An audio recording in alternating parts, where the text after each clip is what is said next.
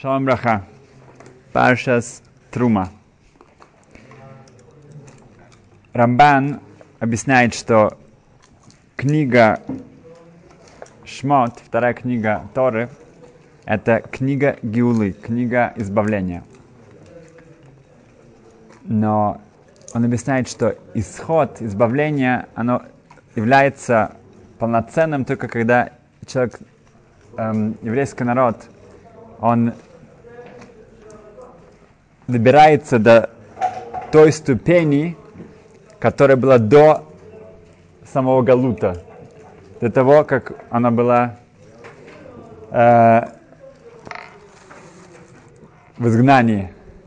Поэтому книга Шмойс, она только является, может закончиться, когда мы начинаем строить мешкан, этот переносной храм. Только тогда действительно мы можем достичь того уровня, когда Яков с 12 коленами спускается в Египет, то вся Шхина, да, присутствие Творца, максимально находится в этой семье. И только когда мы уходим из Египта, мы опять же достигаем этого уровня, что Ашем с нами, только тогда действительно это можно сказать, что мы приходим к избавлению. В этой главе описывается очень точно, как мы должны приготовить мешкан. И описываются точно меры и размеры его. Одна из вещей, одна из главных вещей, которые были в храме, это стол, шульхан. Рабейну Бахай пишет, что во Франции была традиция, что человек, когда его хоронили, то из его стола ему делали гроб. И как сказано в Гемаре, что человек, который проводит дольше времени за столом, то у него будет дольше жизнь, будет хорошая жизнь. Что это значит? Это значит кушать побольше, больше блюд, больше меню. Нет. Это объясняется, что если ты находишься за столом дольше, то когда к тебе приходят бедные люди, тогда им будет что покушать. Не будет чем ответить. Если ты уже закончил чик-чак быстро, то они пришли. У меня нету еды, а тут у тебя будет готовая, теплая еда, ты сможешь их угостить. Сказано, что если ты стол свой использовал в такой мере, ты приглашал сюда бедных людей, мудрецов Торы, ты занимался благотворительностью этим, тогда это будет лучше твоя защита, да? И этот гроб действительно будет использоваться как заслуга для человека. И хас вошелом это может быть наоборот. В Орон, в ковчеге, где хранилась Тора, скрижали, он был золотым снаружи, деревянным, потом опять золотым. Это были три ящика, которые один был меньше другого. И так получается, что он был золотым внутри, деревянным и золотым снаружи. Как мы уже объясняли, что это значит. Что мы учим отсюда, что нужно быть тойху кибаро. Человек должен быть внутри, так же, как снаружи, золотым. Он действительно должен быть, он усовершенствует себя в таком смысле, что он должен быть, не притворяться снаружи, что он как-то хорошим и приятным и праведным, а он внутри должен быть соответствовать этому. Так почему же не было все из золота? Потому что дерево, оно символизирует рост. Дерево символизирует жизнь. Сказано, что нужно быть тойхо кибаро. Что это значит? Что если человек чувствует, что он внутри не достиг этого уровня, тогда, может быть, снаружи ему тоже следует быть как-то одеть, может быть, ходить даже в каких-то некрасивой одежде, да, грязной одежде. и как-то показывает снаружи, что он действительно не достиг этого совершенства, показать, чтобы он так же, как я внутри не совершенствовался, так же я снаружи нет. Здесь Хазал нам сказали, наши мудрецы говорят, что нет. Нужно быть не барок и тойха, не нужно быть снаружи, как внутри, а нужно быть тойха и баро. Имеется в виду, что снаружи старайся быть всегда хорошим. И это на самом деле повлияет на твои внутренние качества. И ты должен, опять же, тоже должен быть себя аккуратно, человек должен одеваться, чтобы был кидуш Ашем, чтобы он действительно выглядел опрятным. И это, когда мы снаружи тоже будем пытаться, это будет истина, мы не стараемся кого-то обмануть, а мы стараемся этим действительно достичь, чтобы внутри тоже я к этому пришел. Тогда действительно сначала я делаю действие, и потом тоже влияет мне внутри, потому что я этого хочу. Мешкан приводит Раши, это известный Машаль, известную аллегорию, что Ашем говорит, что он дает нам Тору. Как же он может отлучиться от Торы? Да. Если Мидраш бы нам это не рассказывал, мы бы не могли такое сказать. Это как царь, который находит жениха для своей дочки, для принцессы. И когда они женятся и проходят все празднования, он говорит, как же так?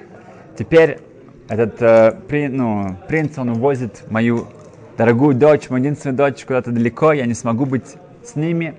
Поэтому он просит, чтобы когда вы сейчас будете уезжать, чтобы вы сделали для меня специальную комнату, специальное место, где я смогу с вами путешествовать и быть все время с вами. Также Кудыш Боруху, Творец, он дает нам Тору, он говорит, нет, я не могу отлучиться от нее, я хочу, чтобы вы сделали для меня мешкан, так называемый дом для Ашема. И тогда эта Шхина, она может присутствовать с нами, и тогда это Ашем не будет отлучаться от нас никогда.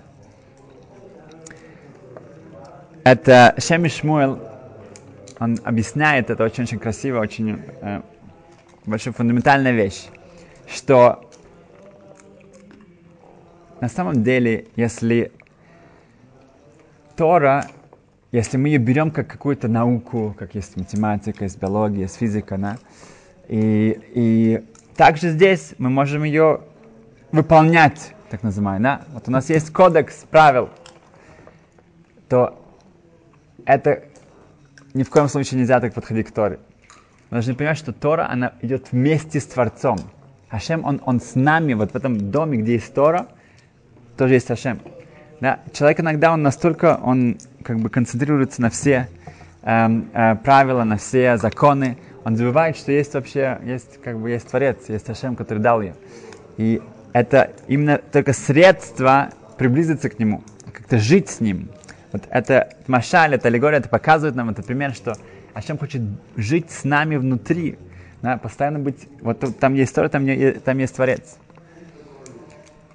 В молитве это тоже, это именно выражение вот этой вот связи между нашей жизнью и Творцом, это как раз то, что нас приближает и напоминает нам, что мы не просто исполняем какие-то правила, это не какая-то очередная наука, да, Тора.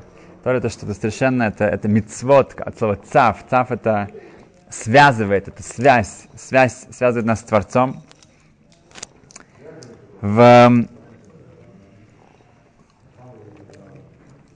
Орахаим, в главе Бахукосай сказано, что Ашем даст нам мир в нашей стране, мы будем жить безопасно, и будет много благословений, и также будет настолько, что когда мы будем гнаться за нашими врагами, то нас будет всего лишь 5, и сотни врагов они будут от нас убегать.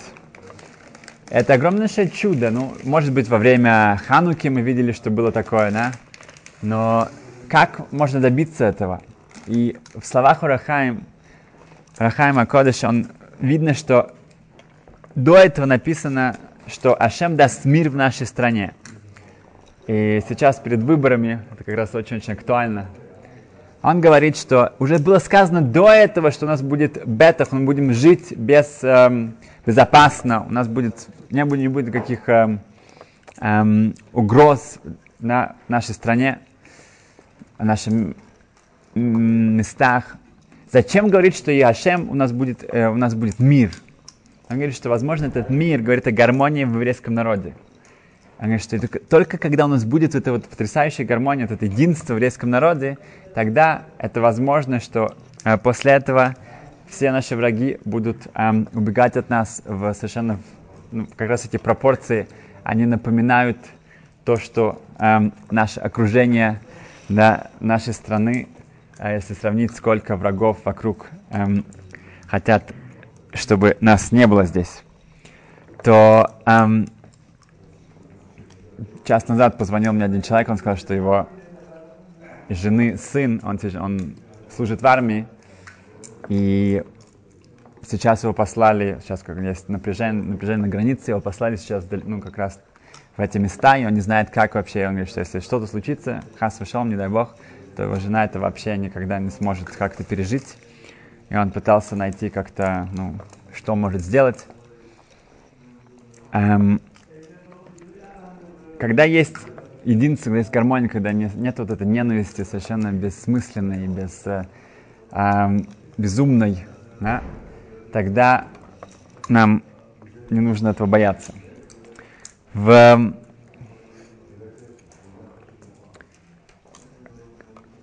Паша Трума, глава Трума, всегда мы говорим о «ваикули Трума», сказано, что «и возьми себе эти пожертвования», да, то, что каждый человек в еврейском народе хотел что-то принести для храма, это описывается выражение «и возьми», не «дай», а «возьми».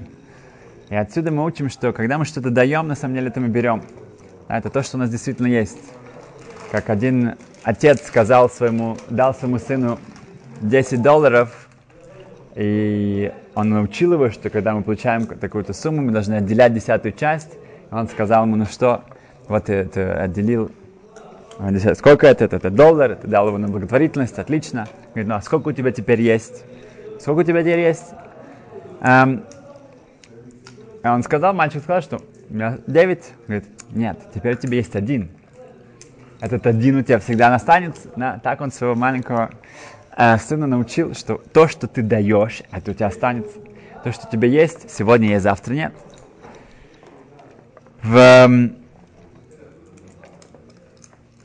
Недавно произошла интересная очень история с Фрэнк Мандел и Хайм Кофман. Это настоящие их имена. Живут в Нью-Йорке. Занимаются недвижимостью. Они летели в Даллас из Нью-Йорка. Когда они сели уже в самолет и начали, уже сказали объявление, что выключить ваши телефоны, то Хайм, он быстро это самое говорит, нет, я не могу, мне нужно позвонить. И он хватился в свой карман, чтобы вынуть свой телефон, и в шоке он понимает, что он, когда они ждали своего самолета, то он поставил его заряжаться. Есть специальные такие стенды в аэропорте, чтобы заряжать свой телефон. И он забыл свой телефон там. А как это известно в наше время, да, особенно для бизнесменов, людей, телефон со всеми контактами, со всеми. Они едут на встречи, где нужно будет очень много использовать все свои... деловые связи, это все было в этом телефоне. И он просто не может себе поверить. И он хватает стюарда и говорит ему, его звали Стив Колли, действительно так его зовут, Стив Колли. Говорит, Стив, я забыл свой телефон, и мне нужно его обязательно получить обратно. Он говорит, подожди, я посмотрю, что можно сделать. Он бежит, и минута проходит, 2, самолет уже начинает двигаться.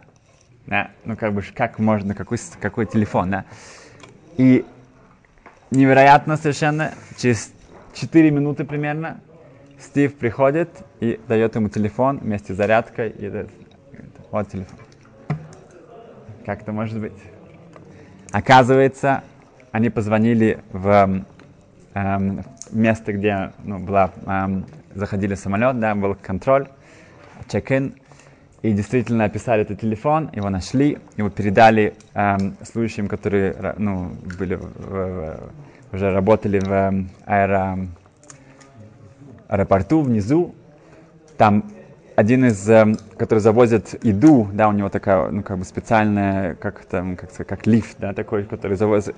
Он, ему один из его коллег крикнул, что вот человек забыл телефон в том-то самолете, который уже там чуть двигается. Он направился туда и остановился прямо перед этим. Оказывается, это для меня была тоже новинка, у пилота есть окно, которое открывается.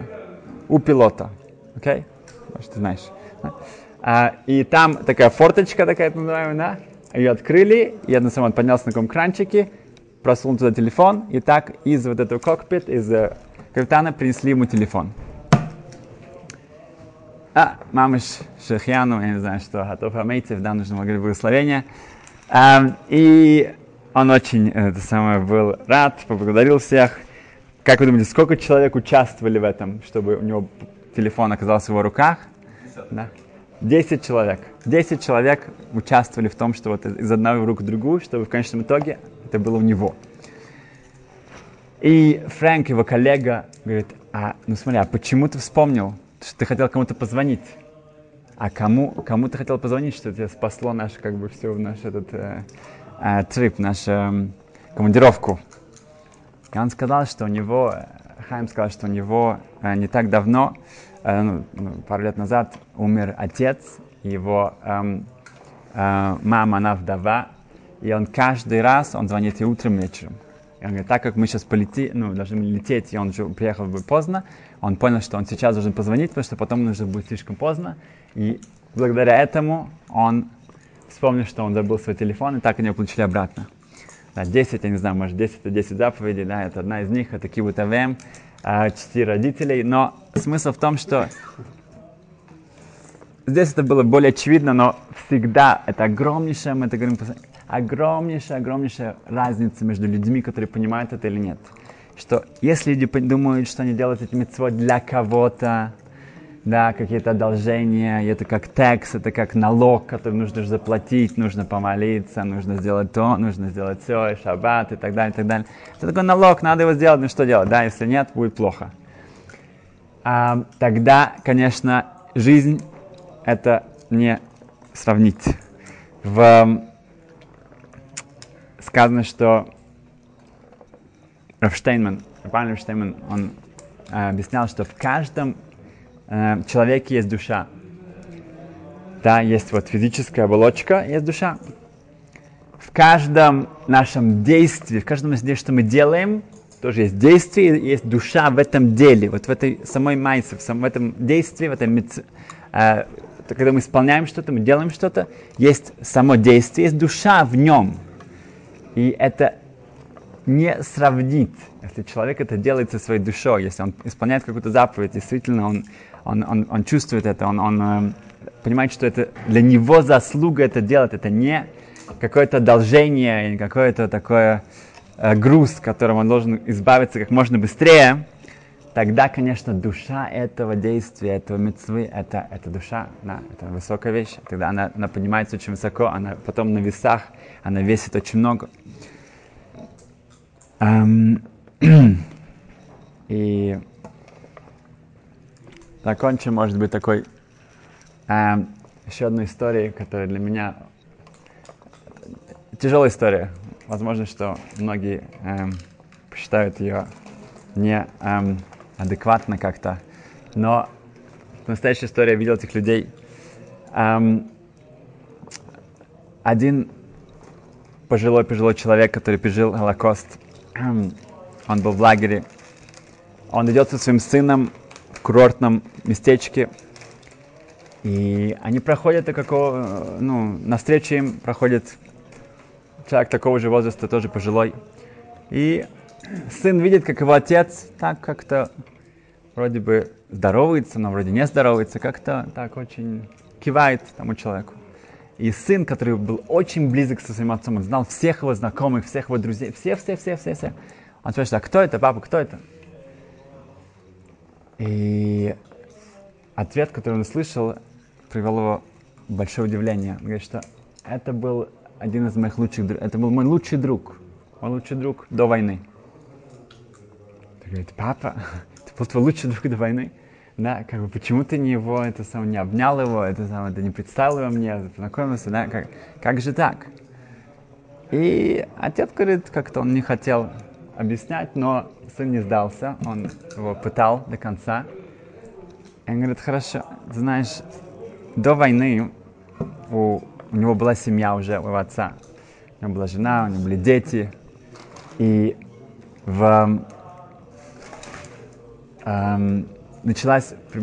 фашисты, они жили в Румынии, и уже нацисты начали депортировать, слать всех в концлагеря.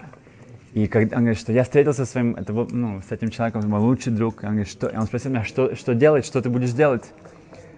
Я рассказал ему, что нам удалось достать специальные визы, да, у меня ведь визы, они были просто, сколько у тебя их было, сколько человек ты можешь взять, там у них не было никаких имен. И с этими визами можно добраться до Америки. Говорит, да, я сказал им, что я их спрятал в одном месте, и вот сейчас, когда мы будем готовы, мы это забираем и направляемся. И на следующий день, когда я пошел проверять вот в этом местечке, где я спрятал их, то я их не нашел. Это была виза для меня, для моей жены, для детей, для его тещи и тестя. Единственный, кто знал об этом, это мой лучший друг. И я. Больше никто не знал, где они лежали. Более того, я услышал потом, что моего друга уже не было. Он, уже выехал из города. И так как у нас не было никаких бумаг, то все попали в лагерь, и он единственный, кто выжил. Его жена, дети, все погибли. И я услышал потом, что его семья спаслась, его друга спаслась. Тогда уже тут его сын спрашивает: папа, так я не понимаю, как ты мог на него посмотреть, нужно было его не то что обнять, не то что его, нужно было на него кричать, нужно было его мстить, это же все погибли из-за него. На что отец ему сказал: ты не понимаешь, это были другие времена, это были очень-очень тяжелые времена. Нет, нельзя подставить себя на его место, он хотел спасти свою семью, я не знаю, поэтому но сын не мог это оставить, говорит, это же твоя семья, все твои родные погибли, ты единственный, ты мог тоже погибнуть, и все, он забрал этот шанс их спасти. И на что отец ему сказал, что you have to learn to let it go. Ты должен научиться это просто оставить и дать этому пройти. И не зацикливаться на этом. Ты должен идти дальше. Насколько он может его простить, не может его простить, это не играет роли. Но он не зациклился на этом. Он не оставил ненависть, их уже не вернуть. Эту раню уже не вернуть. И то, что он сделал, это его решение, но он говорит, он пытался его понять. Сколько он может, опять же, простить, не простить, это что другое. Но постараться его понять, того человека, и его можно судить, естественно, нужно, но и тогда ты можешь тогда идти дальше. Да? Ты не зацикливаешься, ты не живешь этой ненавистью, ужасами, этими, чтобы если бы. Ты идешь дальше. И так как сейчас у нас нету мешкана, нету храма, этого единства в еврейском народе, и все проблемы, которые, сказано, что это шхина, беспричинная ненависть. Как мы говорим, что такое беспричинная ненависть, синат хинам, что люди сумасшедшие, они кого-то ненавидят без причины. Конечно, есть причины. У каждого есть причина. Каждый может написать целый лист, целое сочинение о причинах, почему нужно его ненавидеть, его, ее и так далее. Почему моя партия лучше, и так далее, и так далее. Все напишут целые сочинения, целые книжки об этом. Но на самом деле это не причина. В конечном итоге, где-то, в конце концов, это не... И без Ашем, если мы это понимаем, И мы понимаем, что мицвот — это то, что мы берем для себя. И мы понимаем, что то, что в этом мире действительно остается нами, это вот наш стол, да, который мы будем использовать правильно, это будет что-то, что будет наполнено кидушей, что, Торой, этим светом. А это мы сможем взять с собой, не более того. Без Ашем тогда у нас будет опять вот это вот единство, у нас будет храм, у нас будет Мешех Колтов.